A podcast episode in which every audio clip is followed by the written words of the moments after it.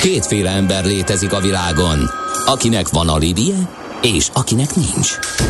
Az elsőnek ajánlott minket hallgatni, a másodiknak kötelező. Te melyik vagy? Millás reggeli, a 90.9 Jazzy Rádió gazdasági mapetsója. Ez nem animi, ez tény. A Millás reggeli fő támogatója a Schiller Flotta KFT. Schiller Flotta and Rent a Car. A mobilitási megoldások szakértője a Schiller Autó tagja. Autók szeretettel. Jó reggelt kívánunk mindenkinek, 8 óra 10 perc van ez a Millás reggeli a 90.9 Jazzy Rádióban Miálovics Andrással. És Kántor Endrével, meg a 0 30 20 10 909-es SMS, WhatsApp és Viber számon a hallgatókkal. Nézzünk közlekedés, van hírünk bőven, sajnos. Budapest legfrissebb közlekedési hírei, itt a 90.9 Egy Jazzy. csomó baleset van reggel, a Váci úton befelé a Zsilip utcánál az egyik, a 23. kerületben Soroksáron, a Grassalkovics úton, a Rézöntő utca közelében a másik, a 14. kerületben a Nagylajos Király útján, a Mogyoródi útnál szintén történt egy baleset, a Petőfi hídon helyszínelnek balesetnél, a Boráros térnél a Soroksári út felé vezető sávban, és a Budaörsi úton is történt egy baleset, kifelé a Sasad Maradi út előtt a belső sávban. Mindenki nagyon-nagyon vigyázzon magára, elég uh, rázós ez a reggel e nélkül is. Figyelem! A nemzetközi helyzet egyre fokozódik. Ne közlekedj üzleti szemellenzővel a nagyvilágban. Aki napra kész és szemfüles, az megtalálhatja a lehetőségeket nemzetközi környezetben is. Cégstruktúrák, adótervezés, adóegyezmények és vagyonvédelem. Ebben segít a Nemzetközi Vagyontervezésről kristálytisztán. A Millás reggeli pénzügyi panoráma rovata. Ahogy megszokhattátok, itt van velünk a vonalban dr. Magyar Csaba, okleveles adószakértő, a Crystal Worldwide ZRT vezérigazgatója. Jó reggelt, szervusz! Jó reggelt, sziasztok! Beszéljünk egy picit a svájci banktitkokról. Ugye hát annak ellenére, hogy a Credit Suisse két évtizede ígéretet tett az illegális pénzeszközök visszaszorítására, nem régiben kiszivárogtak adatok a bankból, és ezek azt mutatják, hogy több tucat szupergazdag bűnözőt, diktátort, titkos szolgálati tisztviselőt, szankcionált pártot, politikai szereplőt szolgáltak ki, ugyanúgy, mint korábban. Ez így van, ugyanis vasárnap robbant a hír ezzel kapcsolatban, de hát ugye az orosz-ukrán események elmosták ezt a hírt, meg ugye ez már a sokadik kiszivárogtatás uh-huh. ebben a témakörben, tehát az inger küszöb is már teljesen másképp áll az embereknek ezzel a témával kapcsolatban. De egyébként most ennek a kiszivárogtatási botránynak a fedő neve az Swiss Secrets, Aha. mint svájci titkok, és a háttere az a dolognak, hogy az Üdöcse Zeitung és a Guardian, meg köztük még sok-sok médium kapott adathordozót ismételten névtelen mhm. bejelentőtől, amely a Credit Suisse nevezetű második legnagyobb svájci banknak az ügyfeleihez kapcsolódott. És ugye itt a dolog érdekessége az volt, hogy több mint 18 ezer bankszámla adatait dolgozták föl, amely több mint 30 ezer ügyfélhez kötődött, viszont úgy látták, hogy vannak olyan ügyfelek a bankoknál, akik nem feltétlenül felelnek meg a nemzetközi elvárásoknak.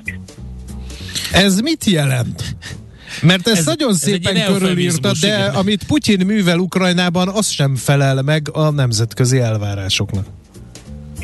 Némi kötődése van egyébként a két témának ez, mert gondolkodtam rajta, mielőtt elkezdtünk beszélgetni, ugye, hogy hogyan lehet átkötni a két témát, hiszen most mindenki ezzel foglalkozik, viszont ez egy vasárnapi hír, tehát erről uh-huh. is kell beszélni. Simán. De de azt állapították meg az újságírók, hogy számtalan olyan ügyfele volt a banknak, amelyek olyan országból jöttek, amelyeket szankcionáltak már. Uh-huh. Tehát jelen esetben is, ha például most Oroszországban különböző állami vezetőket szankcionálnak, és utána mondjuk egy svájci bankban felbukkannának, akkor innentől fogva felmerülhet a kérdés, hogy milyen erős volt az ügyfél átvilágítás, és hogy nem kellett volna alaposan eljárni, mert itt ugye azt látták, az újságírók, hogy itt milliárdos gengszterek, hadurak, diktátorok, politikusok, és ugye, ahogy említetted is a bevezetőbe, különböző szankcionált személyek is ö, felbukkantak Aha. a listában. Tehát azt nem mondhatta az érintett Credit Suisse, hogy ők nem tudták, hogy kik ezek az emberek? Hát azért a Credit Suisse-nek is a reakciója erre ö, elég beszédes volt, meg azért az is, ö, azt is el lehet mondani az ügyek kapcsolatban, hogy különös körülmény, itt azért voltak olyan számlák, amik a 60-as években nyitottak, tehát azért valahol meg a Credit Suisse is megértett megértem ebben a történetben, ugye, hogy ők arra hivatkoznak, hogy most jó rendben, hogy a 60-as években nyit egy ilyen számla, de egyébként már régen bezárták, tehát azért van bőven ilyen az ügyek közül, illetve ugye a Credit Suisse kihangsúlyozta, hogy a felülvizsgált számlák túlnyomó többsége már zárva van. Tehát lehet, hogy régebben nyitottak voltak az ilyen típusú ügyfelekre, azonban mostanra már ezeknek a jelentős részét lezárták, akinek meg még megvan a számlája, azokat is leellenőrizték, és ott rendben van minden. Uh-huh. Egyéb védekezése volt a banknak ebben az ügyben? Mert hát ilyenkor vehemensen szokták amit... tagadni, hogy nem, ők nem úgy, nem akkor, nem azokkal. Hát ugye a krízis kommunikációban ez mindig megszokott manapság jelenni, hogy ez egy összehangolt támadás a svájci bankrendszer ellen, tehát mostában ugye mindenki arra szokott hivatkozni, hogy itt mindenki összeesküdött ellenük, és valami nagyobb gonosz cél érdekében akarják őket tönkretenni, tehát azért ezt is ö, kiemelték, viszont ö, arra felhívták a figyelmet, hogy lehet, hogy régebben másképp jártak el, de most már a kockázat, uh-huh. kockázat kezelést helyezik előtérbe. Ezzel szemben viszont az újságírók arra hivatkoztak, hogy beszéltek ex-banki munkatársakkal, nyilván ők nem biztos, hogy jót mondanak a volt munkáltatójukra, de hogy akikkel beszéltek, egyértelműen kiderült, hogy beáraszták a kockázatokat, magyarán, ha nagy összeget fektetett be az ügyfél, akkor kevesebb volt a kérdés, meg lazább az ügyfél átvilágítás. A másik, amit nehezményeztek az újságírók, az pedig az volt, hogy nagyon szigorúak a svájci szabályok, az információ szivárogtatással kapcsolatban, tehát nagyon hatékonyan hallgattatják el azokat a benfenteseket vagy újságírókat, akik esetleg segíthetne számukra ezeket az ügyeket feltárni, sőt kiemelték, hogy volt egy svájci média csoport, aki nem is tudott részt venni ebben a nyomozásban, mert a büntető eljárás veszélye ott lebegett a fejük fölött. Uh-huh. Uh, egyébként azt írja a hallgató, hogy most meg vagyunk lepődve Hát jólétük alapja száz éve a svájci banktitok. Akkor kicsit beszéljünk erről, hogy honnan eredeztethető ez a banktitok, és tényleg a svájciak jólétének alapja ez? Hát igen, arra reagálva, hogy most meg vagyunk lepődve, avagy semmi, a kollégákkal vicceltünk ezzel, hogy úgy is lehetett volna ezt a hírt beharangozni, hogy Homorics DNS-re bukkantak Svájcban, és nem kell annyira meglepődni, hogy egy nagy számú homorics populációt is tartanak fenn Svájcban, és ha megnézzük az adatokat, akkor 2,3 trillió amerikai dollár volt ennek a populációnak a tevékenysége Svájcban. Uh-huh. Minden esetre ilyenkor van egy olyan érzése az embereknek, és hát ugye ez inkább erkölcsi alapokon nyugszik, hogy hát tudtuk, tudtuk mindig, de hát most aztán bizonyítékot is láttunk erre vonatkozóan. De hát ugye arra is érdemes kitérni, hogy miért van ez a jelenség. De egyébként előtte beszélünk egy pár szót arról, ugye, hogy mit kell tudni erről a svájci banktitokról, hogyan alakult ki, mert azért ennek a Igen. történetiségének is vannak mérföldkövei, mert egészen az 1700-as években visszanyúlik, ez a történet. Már akkoriban Genfben elfogadtak bankárokat korlátozó szabályokat, tehát még Svájc sem létezett a jellegi formájában, de már szigorúan rendelték büntetni, hogyha a bankárok kiszolgáltatják az ügyfeleknek az adatait. Na most ez ugye 1700-as évek eleje, most nézzük meg, hogy a magyar történelemben hol jártunk az 1700-as évek elején. Tehát Svájcban már akkor azzal foglalkoztak, hogy a svájci bankárok milyen adatokat szolgáltathatnak ki, és mit nem. És ugye következő nagy lépés ugye 1815-ös Bécsi kongresszus volt, amikor ugye kimondták Svájc állandó fegyveres semlegességét. Aztán ugye, ahogy a történelem kereke forgott tovább, ugye látható volt, hogy az első világháború, majd a második világháború is olyan események voltak, ugye, ami vonzotta a pénzeket Svájcban, sőt, uh-huh. ugye 1930-ban vezették be Svájcban azt a híres banktitokra vonatkozó törvényt, amely bűncselekménynek minősítette, hogyha bárki bármi ilyen jellegű információt kiszivárogtat a ö, illetéktelen személyek számára, és utána ugye a másik világháborút követően megjelentek a tengeren túli pénzek is, és a második világháború meg a 2000-es évek között voltak többen, akik térde szerették volna kényszeríteni Svájcot, de ez a próbálkozás sikertelen volt. Egyébként részben azért is, mert a második világháború után svájci bankok finanszírozták az újjáépítést, és nem egy esetben külön kikötötték a kölcsönnyújtásakor, hogy engedékenységet várnak az adott országból, adott országtól annak cserébe, hogy ugye kölcsön biztosítanak az újjáépítéshez, tehát annyira nem tudták őket támadni emiatt. Viszont ugye a pénzügyi válság ide is elért, ugyanis 2008-ban az Egyesült Államok ráfeküdt erre a témakörre, és hát ők térde kényszerítették Svájcot. Volt egy, egy Bradley Birkenfeld nevezetű UBS-es bankár, aki elég részletesen beszámolt az amerikai hatóságoknak arról, hogy mi történik Svájcban. Egyébként ő 104 millió dollárt kapott ezért jutalomba, a jutalomként. Három évet ült cserébe börtönbe, ezt ugye lehet matekolni, hogy vajon megérte, avagy sem. Ez a, ez a besúgás, tehát itt a 104 millió dollár kontra három év börtönbüntetés. De visszatérve az eredeti témára, tehát innentől jött az, hogy az Egyesült Államok térre kényszerítette Svájcot, és utána elkezdte Svájc is aláírni az információcsere megállapodásokat, először az Egyesült Államokkal, és utána a nagy globális banki adatcsere keretében már más országokkal is adatot szolgált, más országoknak is adatot szolgáltat, viszont itt van egy érdekes körülmény, és itt is sikerült egy csavart belevinni a történetbe, ugyanis Svájc azzal a fenntartással írta alá az információcsere megállapodásokat, hogy csak olyan országba küld adatokat, amelyekben biztosítottak a jogi garanciák. Ez egyfajta gumiklauzula, tehát hogyha úgy látják, hogy az emberi jogok, a vagyonvédelem vagy a pénzügyi biztonság nem áll elég magas szinten, akkor ö, azzal nem cserélnek az az országgal információt, és azt látták, hogy ugye ezen túl nem érdemes európai és amerikai ügyfeleket hajkurászni, hanem a BRICS országok felé mozdultak el, tehát ugye Oroszország, Kína, India ezekre az ügyfelekre lőttek elsősorban, és ezek olyan országok voltak, amelyekkel megtagadhatják az információt. Um, egy hallgatói kérdés, amikor kiderül, hogy valaki, uh, valamelyik bank diktátor, bűnöző pénzét törzi, annak van következménye? Kiadják a számlát a hatóságoknak, lefoglalják a lopott pénzt, vagy az illegális pénzt, vagy, vagy semmi?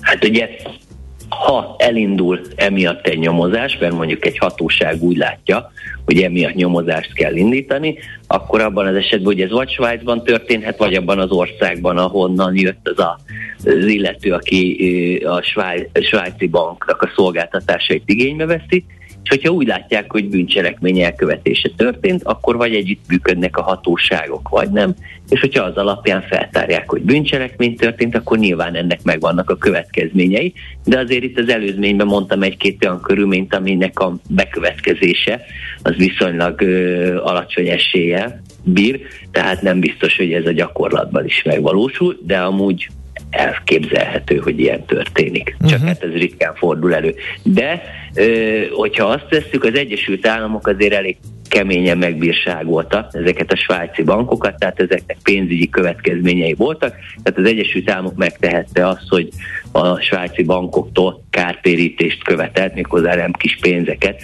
azért, mert amerikai adózóknak a vagyonát tartották uh-huh. Svájcban. Uh, Tehát azért van következmény. Akkor most De így... nem biztos, hogy egy kis ország esetében ezt sikerül elérni. Igen. Pláne mondjuk egy afrikai országból egy diktátor kimenekíti a 30 éves GDP-t, akkor az hiába fog pereskedni Svájc ellen, nem biztos, hogy vissza fogja tudni szerezni ezt a pénzt. No, az biztos, hogy a pénzvilág a transzparencia irányában megy. Az Európai Unió milyen eséllyel száll síkra a transzparenciáért Svájccal kapcsolatban? Hát az Európai Unió összes tagállamával ö, adatot cserél már Svájc, tehát hogyha mondjuk európai ügyfelek bankolnak Svájcban, akkor erről adatot szolgáltat ö, Svájc. Úgyhogy ebből a szempontból ez már teljes körülön működik, sőt a legtöbb európai országgal egyedi ügyekben is adatot cserél Svájc, és ez alól nem lehet kivétel, hogy banktitokra hivatkoznak, tehát csak erre hivatkozással nem lehet megtagadni az adatcserét. Úgyhogy ebből a szempontból azért Svájc már elég transzparens az Európai Unió országai felé, viszont ugye a fejlődő országok esetében ezt nem lehet elmondani, és ugye pont erre ö, hívták fel az újságírók a figyelmet, hogy lehet, hogy már nagy amerikai vagy nagy európai ügyfelek nincsenek, viszont vannak fejlődő országból bőven olyanok, akik ö, problémás ügyfelek lehetnek, és ugye itt is kihangsúlyozták adott esetben Kínát és Oroszországot is, úgyhogy ha itt ö, szankciókon gondolkodnak Európai Uniós ország, akkor lehet, hogy Svájc akar ötve kell ilyesmibe gondolkodni, hiszen nagyon sok fejlődő országbeli kétes hátterű üzletembernek lehet Svájcba számlája, bár hozzátéve azt, hogy azért az elmúlt időszakban a nemzetközi nyomásra tényleg komoly változtatásokat értek el Svájcba, és rengeteg ügyfelet kidobtak. Tehát ebből a szempontból azért egy kicsit védelmembe is kell vennem Svájcot, mert az elmúlt időszakban azért tapasztalható volt. Hát nyomást fejtett ki a, a, izé, az, az Olaf például, ami nem a jégvarásból a, a hóember, a hanem, hóember. A, hanem ő, az ő Európai aztán... Csalás elleni Hivatal, meg az Európai Unió, meg az OECD, és folyamatosan ugye megy ez a fajta nyomás, úgyhogy ennek meg kellett felelni. Hát Svájc mégiscsak be van ágyazva oda Nyugat-Európába, úgyhogy ezt nem lehet kibújni ez alól. Így van, tehát mondom, hogy történtek erős lépések, meg ezt soha nem fogjuk tudni egyértelműen, de tényleg kihangsúlyozta a Credit Suisse, hogy amely ö, ügyfeleknek az ügyét kihangsúlyozták az újságírók, azoknak a számláit már döntő többségébe bezárták, éppen azért, mert ők is érzékelték, hogy ezek gázos ügyfelek. Lehet, hogy 82-ben ez még jó ötletnek tűnt, de most már 2022-ben úgy látták, hogy nem biztos, hogy ilyen ügyfelekkel kell együtt dolgozniuk. Igen. Uh, akkor sommázatként uh, leáldozott a svájci banktitoknak, nem áldozott le a svájci banktitoknak, félig leáldozott a svájci banktitoknak. Adj az adásnak valami támpontot. Svájc esetében, Svájc esetében azért ez bebizonyosodott már többször, hogy nincs igazán jelentősége annak, hogy a befektető országában magas az adóterhelés, tehát ahonnan jön az ember, aki bankolni szeretne Svájcba. A jogbiztonság igénye, meg a vagyonvédelem, zárójelben az autokratikus rendszerek elől való menekülés, illetve a fejlett infrastruktúra és a magas színvonalú pénzügyi szolgáltatások azért még mindig kecsegtetőek a befektetők részére. Tehát uh, Svájc is sokáig az a kampányoz, hogy lehet, hogy már a banktitok nem olyan erős, mint régen volt, de ennek ellenére a stabilitás megvan, és innentől fogva ugye bármilyen ö, nemzetközi kellemetlenség van, nyugodtabbak a befektetők, hogy egy katonai szempontból semleges országban van a vagyonuk. Oké, okay. Köszönjük szépen, kicsit tisztábban látjuk már, hogy mi történik Svájcban a banktitokkal. Annak ellenére ugye ezt a vasárnapi hírt, ezt azért tényleg beárnyékolta az ukrán helyzet, ami ugye még jobban eszkalálódott azóta sajnos. Csaba, köszönjük szépen, további jó munkát, szép napot! Nektek is, sziasztok! Köszi, szia! Dr. Magyar Csabával beszéltünk, okleveles adószakértővel, a Crystal Worldwide ZRT vezérigazgatójával a svájci banktitokról. Járj mindig egy lépéssel előrébb. Elemezzük együtt a határon átnyúló ügyleteket jogi és adózásügyi szemszögből. Emlékezz, ne tedd az összes tojást egyetlen kosárba. Ez a pénzügyi önvédelem tudománya. Nemzetközi vagyontervezésről kristálytisztán. Aranyköpés a millás reggeliben. Mindenre van egy idézetünk. Ez megspórolja az eredeti gondolatokat. De nem mind arany, ami fényli. Lehet kedvező körülmények közt gyémánt is. No, hát aranyköpés, az nem az sem maradhat el, hiába megy fölfelé az aranyár folyama, így talán értékesebb is, főleg, hogyha Steve Jobs tól idézzünk, aki ma lenne 67 esztendős, így szólt ő egyszer. Minden sikeres ember kudarcot vallott számtalanszor. A sikerüket pedig ennek köszönhetik. Örülj a kudarcnak is, éld át, tanulj belőle, vállald érte a teljes felelősséget azért, hogy a következő alkalommal másképp alakuljon. Aranyköpés hangzott el a millás reggeliben. Ne feledd, tanulni ezüst, Megjegyezni arany. A műszer neked egy fal, a sebesség egy váltó, a garázs egy szentély. Zavar, ha valaki elbetűvel mondja a rükvercet. Mindent akarsz tudni az autóvilágából? Akkor neked való a millás reggeli autós rovata. Futómű. Autóipari hírek, eladások, új modellek, autós élet. Kressz. És élőben itt van Igen. Márkonyi Gábor autós szakértő, autóipari szakértő. Szevasz Gábor! Olyan jó már. Végre hát ugye? benneteket Végre, újra élőben. élőben. Mi van a Lefele- ladával? Lefele megy a görbe, ezért aztán hozzánk is most már szépen szivárognak élőben a vendégek. Te vagy az első, tehát érezd magad Igen. megtisztelve. De mi van a ladával? Most, hogy De mi- csak a lada érdekli.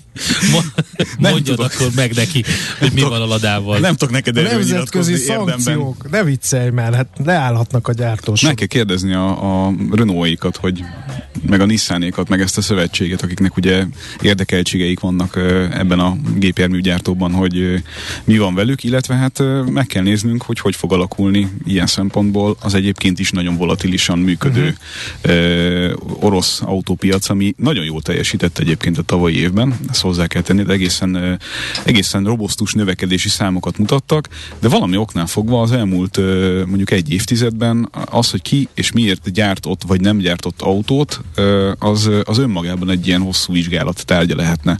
Például mondjuk a Fordnak volt összeszerelő üzeme ott, a Mercedes is ott van, mint érdekel, tehát mint, mint gyártói érdekeltség. Nekem ez azért furcsa, mert hogy első pillantásra Kína vadabb helynek tűnik autógyártó szemmel, mint, mint Oroszország. De Ott van hogy is, hát gondolj bele, hogy Kína az elektronikailag, digitálisan, gép szempontjából sokkal felkészültebb. Az oroszoknál az a probléma, hogy még ezeket az olajfúró cuccokat is szervizeltetni kell, újat kell gyártani az orosz alkatrészek helyett, ezekkel is nagyon nagy problémáik vannak, tehát az ipar, mint olyan, az eléggé lerobbant, ha én jól tudom ezt. Kifejezetten ajánlom ebben a témában azt a...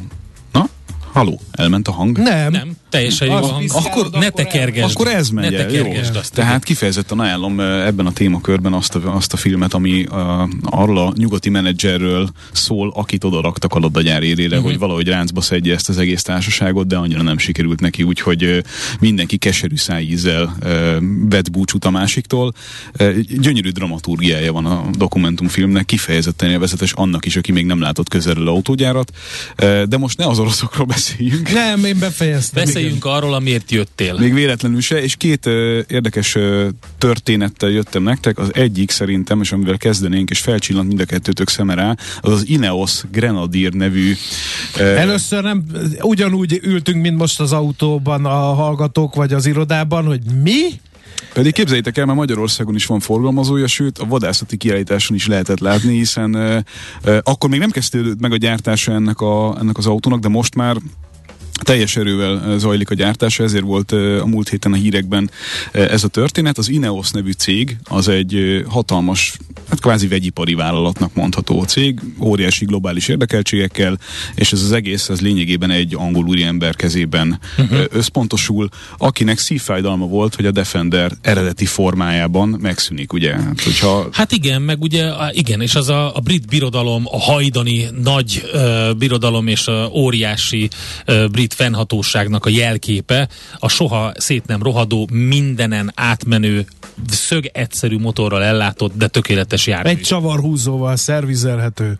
Valahogy így, de hát ugye ezeket az autókat a mostani mm, elvárások és gyártástechnológia és, és minden egyéb, ami, amiről szól az autóipar mostanában, szóval ezt így ebben a formában nem lehetett tovább vinni a Land Rovernél. Ők milyen kézben vannak? Indiai kézben. Indiai kézben, Ez tehát is. nem láttak Na benne. hát ez milyen, ugye? Eh, Láttam az új Defendert, nagyon szép. Nagyon szép, nagyon, nagyon szép, jó. de nem ülnék bele. Én azért Nekem beleülnék, de Túl urbánus. ezzel együtt ugye a- az eredeti koncepciótól meglehetősen távol. Turbános. Ugye? Hogy Nem ezt mondtam, Endre, de a- ez, ez is jó poén, igen. Én Valahogy így. Meghajlok előtted ez ügyben. Na, de ez az angol úriember meglehetősen ö, kalandvágyó életet él, szeret ide-oda járkálni, Afrikába vadászni, meg mindenfelé elmászni, ahova kellenek ilyen jellegű autók, kell a valós terepjáró képesség, és nem tudom, hogy mennyire emlékeztek arra, hogy az Európai Unió területén is lehet forgalomba helyezni úgynevezett kis szériás egyedi forgalomba helyezési autókat, így lehetett ugye eladni modellát is sokáig forgalmazni. Aha. Mert hogyha egy ilyen kis szériás valamit akarsz a piacra dobni, megvan a limitáció, hogy hány darabot adhatsz ja, ebből, meg hogyan, akkor ezeket az autókat mentesítik azok alól a szabályok alól, amelyek ugye aktuálisan élőben Így lett volna a szábutódja, az a, nem is emlékszem már mi volt a neve annak a... Elektromos autót csináltak a szából, és lehetett volna egyébként azt is kínai exportról uh-huh. Idehozni, de hát ugye az összes egyébként orosz száz éves technikával rendelkező autót is tudják így Európába exportálni. Ezzel együtt nem az a cél, hogy ne feleljen meg a követelményeknek az autó, mert ultramodern dolgokból rakták Aha. össze a, a Grenadiert, ami a nevét uh, arról a kocsmáról kapta, ahol ezt az ötletet a haverjéval összerakták. Uh, ez, ez szerintem egy önmagában egy figyelemre méltó Akkor történet. nem a Grenadier Marsról kapta, de rendben. Nem. Egyébként kinézetre kicsit nekem egy UAZ-ra emlékeztet. Hát benne van azért a Defender is. De benne van, igen, ez kétség kívül. Tehát ez is, az is. És legjobban arra a Mercedesre, ami tudjátok, hogy nem vagyok egy autóguru, de miről beszéltetek a múltkor, hogy már két G. évre előre elfogy. Egy kicsit ahhoz, egy ilyen nagyon robosztus, kicsit kocka a G Merci, Jó, ugye. Ebben azért nincsenek csodák, tehát ugye olyan járművet kell alkotni, ami megfelel ezeknek az elvárásoknak, akkor ugye megvannak a formai követelmények, hogy Abszolút. mi történik történjen. Igen. Jó, Na, és jó, jó képű autó ez. Az is megvan. Mentünk is vele egy kicsit, bár nem vezethettük. Ez egy, mit én, pár hónappal ezelőtt volt Magyarországon a, a kvázi bemutatója ennek, ahol a, a mérnökök eljöttek és elmagyarázták, hogy tényleg mindenből a legjobbat kérték. Uh-huh. És hát adódott a kérdés részemről, hogy akkor miért nem az ilyen autókra egyébként is specializált G-osztály motorjait, vagy éppen a Land Cruiser motorjait kérték ebbe az autóba. Miért egy BMW származékot? Nem, mint hogyha BMW rossz lenne, hanem valahogy nem azt kötöm össze magamba teljesítmény és, és performance és sportosság szempontjából, hogy egy BMW típusú motort rakjanak hozzá egy ZF váltóval, de egyfelől ennek vannak, hogy mondjam, elvi okai, tehát véletlenül is akarnak hasonlítani semmire sem, ami ebben a kategóriában működik, másfelől a BMW-t kifejezetten arra kérték, hogy ter tervezzék úgy át a, a dízelmotorjaikat, 3000-es dízelmotorjaikat, hogy azok sivatagi, meg, meg extrém téli körülmények, meg... Ami bírjon mindent. Bírjon amit mindent. egy terepjárónak bírnia kell.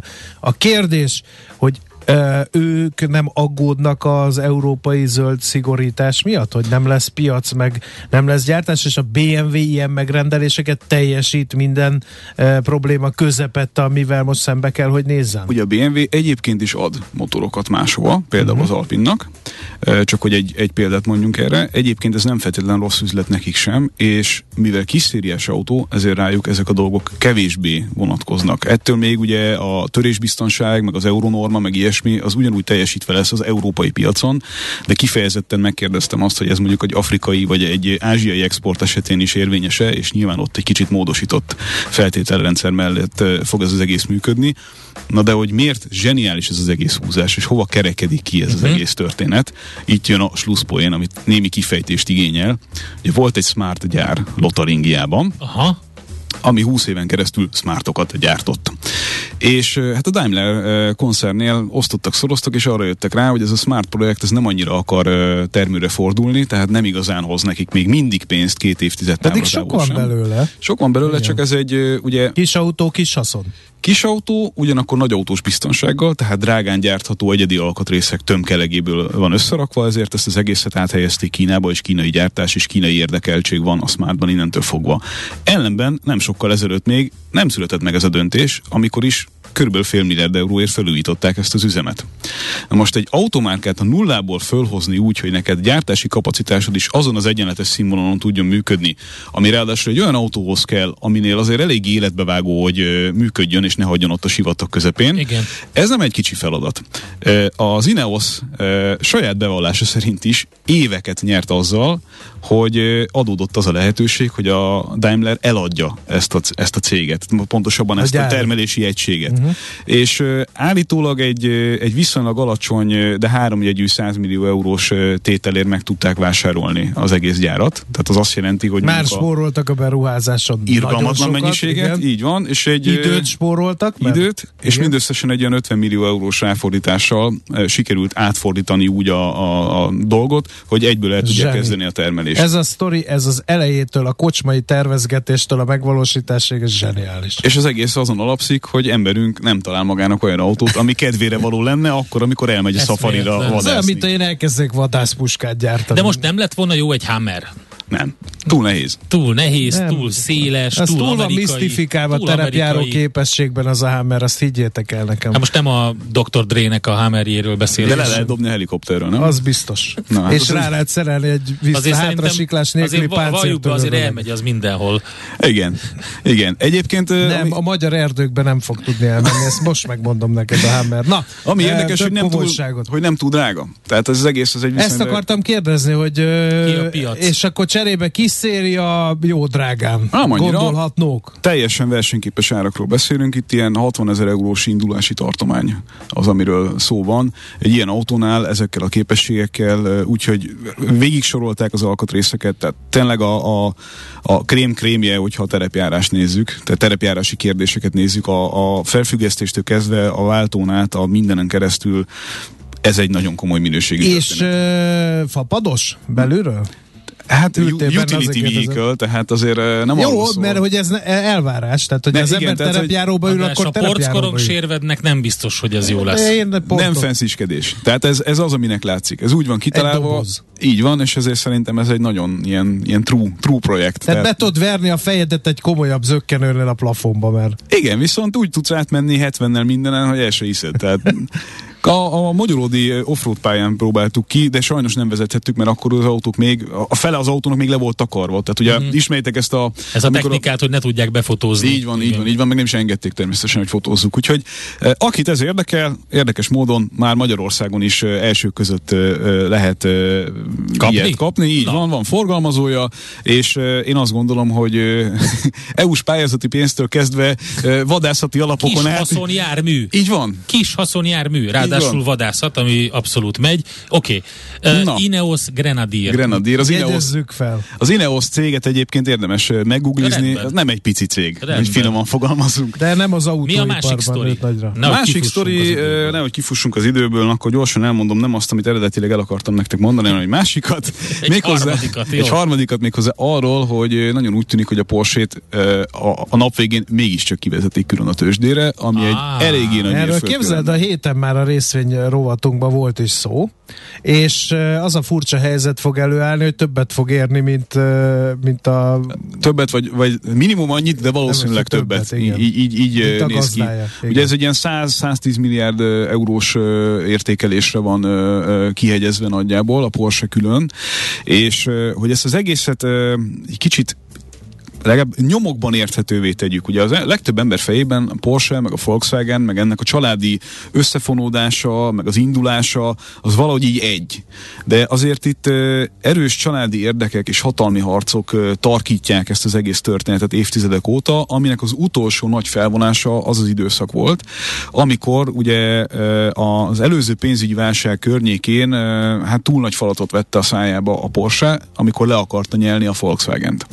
Aztán a végén ez fordítva történt, és akkor az akkori, most majdnem azt mondtam, hogy autócár, de ezt most nem mondhatom, egyszer csak fogta magát, és bekebelezte a Porsét névlegesen is. Ugye Piech hatalmi harca volt ez a Porsche család Családdal, másik ágával. Igen, erről is beszéltünk korábban. Itt most Wolfgang Porsche, tehát a másik családi ág próbál, magát kiboxolni abból az ölelésből, amit a Volkswagen jelent, annak minden előnyével és hátrányával. Ugye előnye az az, hogy azért mégiscsak ott van egy hatalmas koncern, hatalmas mérnöki tudással és szinergia effektusokkal, amiket használni lehet a márka ö, gazdaságosabb, meg jobb üzemeltetése és fejlesztése érdekében.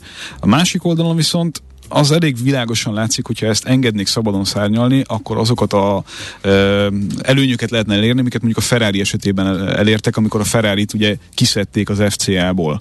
Tehát ö, ott is gyakorlatilag fölrobbant az árfolyam, és önmagában egy, egy nagyon jó és életképes történet. Uh, miért pont most?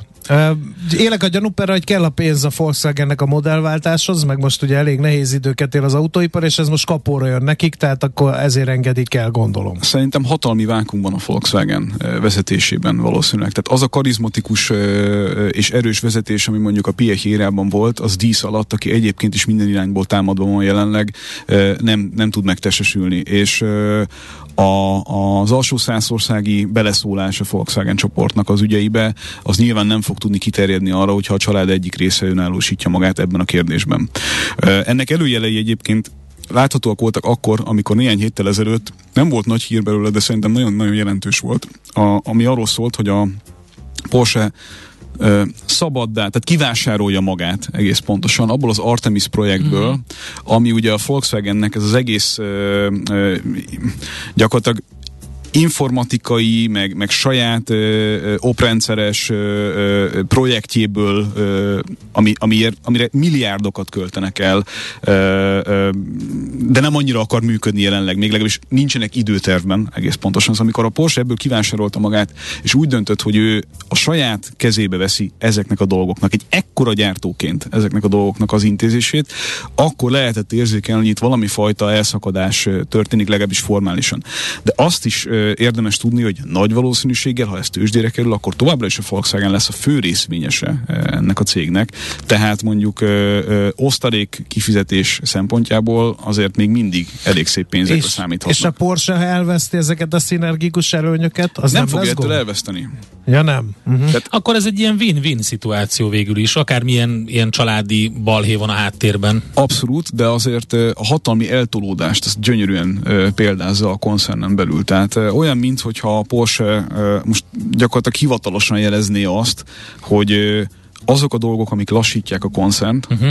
itt kezdve a, a szakszervezeti ügyektől fogva a, a korábbi uh, problémáknak a ledolgozásán át, a szoftveres uh, bakikon át uh, egy csomó mindenen keresztül. Szóval ezek a dolgok, amik ott egy kicsit lassítják a folyamatokat, ezekből ő valahogy ki akarja magát boxolni. Uh-huh. Az biztos, hogy autóipari szempontból nézve a Porsche, mint márkanév, az egyik legértékesebb dolog, ami, ami, ami létezik. És ennek megfelelően biztos, hogy ahhoz hasonló ívet fog húzni a, a, a részvény, mint amilyet mondjuk a Ferrari húzott, ezt nem győzöm hangsúlyozni, és az, az gyakorlatilag szemmagasságba fogja őket helyezni az egész Volkswagen koncernnel hm. érték szempontjából. Ez egy, ez egy nagyon jelentős ügy, mert hogy ezt ők nem tegnap óta próbálják megoldani. Tehát nem tegnap Igen. óta próbálnak kiboxolódni ebből a, ebből a helyzetből, és ha ez most sikerülni fog, annak szerintem hosszú távú Ez most eldőlt? Vagy hogy, hogy ezt most elővetted? Mert ezt rebesgetik, és hogy te is érzékeltetted, ez megy egy ideje. Mert egyre többet írnak róla. Uh-huh. Tehát ötlet szintjén meg megjelent, a német sajtóban viszont az elmúlt egy-két hétben ezt már kvázi tényként tálalják. Tehát a Manager magazintól kezdve az Automobil Wochen át a Handelsblattig ezek a, ezek a, hogy mondjam, a tűhegyei a, a német gazdasági újságírásnak, meg az autóipari újságírásnak, tehát ezekben erről lehet olvasni non-stop. Ez ennek biztos, hogy van alapja, maguktól ilyeneket nem írnak egyébként. Uh-huh. Úgyhogy Sikerre ennyi. van ítélve? Az egész történet? A Porsche nem nagyon hibázik. Uh-huh. Tehát, hogyha ha azt nézzük, hogy Wendelin Videking regnálása alatt, illetve azt megelőzően milyen pályára állították a Porsét, amely mondjuk a 80-as évek vége, 90-es évek eleje környékén lényegében csődben volt, és onnantól fogva egy-két modellel néhány át gondolt és okos lépéssel milyen, milyen profit rátákat tudtak elérni, és mennyire erős a márka, brandje, tehát mennyire, mennyire kőkemény pénzeket lehet elkérni gyakorlatilag bármire, amire Porsche van írva, akkor azt lehet mondani, hogy hogy sikerre van ítélve. Érdekes, hogy ha modell szintre lebontjuk, nyilván egy Cayenne vagy egy Macan, amiből a legtöbbet látunk, és ami kvázi ugye egy offroad márkává is tette a Porsche-t, ami ugye alapvetően a 911-ről meg a, meg a sportautókról szól. Ha tippelnetek kéne, akkor melyik autó az, amin a legkevesebbet keresnek, és még így is nagyon sokat keresnek rajta? Porsche A kettő Igen. említettből? Hát ugye félig meddig lelőttem a poént. A, a, a 9-11-enként, Azon nem? keresnek a legtöbbet. Hát nyilván. Nem már, de, de hát ez egy régi modell. Igen, meg a... Meg de mindenki a, azt ismeri, és azt veszi. Akkor azon a hibriden keresnek. A Macanon keresik a legkevesebbet, ami még mindig nagyon sok. Tehát, hogy még mindig de, olyan... Jó, mindegy. Most a, a, a bázishoz mérjük igen, a igen, sztorit. Igen, igen, igen, igen, igen. Oké, okay, hát érdekes sztori a Porsche-tól, és az Ineos, uh, mi ez, Grenadier? Utána néztetek? Igen, igen, nézem. Grenadier kocsmának is? is? Azt, nem. azt még nem láttam, de megkeresem azt is. Keresek itthon Pesten valami jó kocsmát, ahol ilyen okos ötletek támadnak a fejembe, hát Na, ha... Nagyon jó. Bekerül a világgazdasági fogalom. Ha már itt tartunk, akkor mi az, amit te nagyon hiányolsz? A, az autóiparban Olyan, amilyen jelenleg? nincsen, és szeretnél egyet, és egy magyar kocsma után szeretnéd elnevezni. Valami, valami egyszerű, könnyű és megfizethető sportautó. Tehát egy ilyen roadster-szerű sztori. Igen, amit mondjuk így 10 millió alatt lehet eh, adni. Hát és rá lehet a Mazdának az alapjaira építeni. Vagy az Alpinra így van. Igen. Tehát, hogy ez, ez a kategória, csak ezeknél még egy fokkal megfizethetőbb. Az egy... Hát most láttam, hogy árverezték a um, Sotheby's uh, amerikai uh, részlegénél a, az első Shelby Cobrát, amit magának épített. Úgyhogy... És mennyit érte? Már nem emlékszem, de az biztos, hogy Asztronómikus összeget, nem? o- Olyan szinten kultikus az autó, hogy nem uh, újították fel a kárpitot belül. Ti miről Tehát teljesen beszéltek? el volt uh, szakadva például az ülés kárpit, és azt úgy rakták oda. Tehát az- az, Miről nem, beszéltek? Mi az a hozzá. Shelby Cobra? Azt nézd meg, Ah, szerintem mindegy. azt, Jó, azt érdemes. Egyébként nem, ha már itt tartunk, nem régen árverezték el Schumacher volt szolgálati autóját is, egyiket a sok közül, tehát hogy egy kicsit Aha. úgy lett ez tálva, mint hogyha az autó lett volna, amivel évekig járt, de nem, tehát a valóság az valami, úgy- valahogy úgy néz ki, hogy fél évig megkapta céges autóként, amikor visszatért, és mindenki megdöbbenésére képzeljétek el, hogy messze nem ért el akkor összeget, mint amire számítottak. Ű, de jól néz ki. Na, megtalálta a Szerintem nem fér Nem biztos, bele. hogy az Én, első. e, de én nem, Nem fér férnék bele. bele, De vagy ha beleférnék, akkor mivel, hogy, hogy nincsen teteje, ezért egy állandóan arcüreg gyulladással küzdenék a húzat miatt. Egy jó Úgyhogy én nekem én nem, nem adnék egy huncut piculát se a Shelby hozzá, Cobráért. Megkapott hozzá Jack Nicholson bukóját az Easy Riderből, akkor leszel igazán király szerintem. Azzal már jó fogsz kinézni. Így.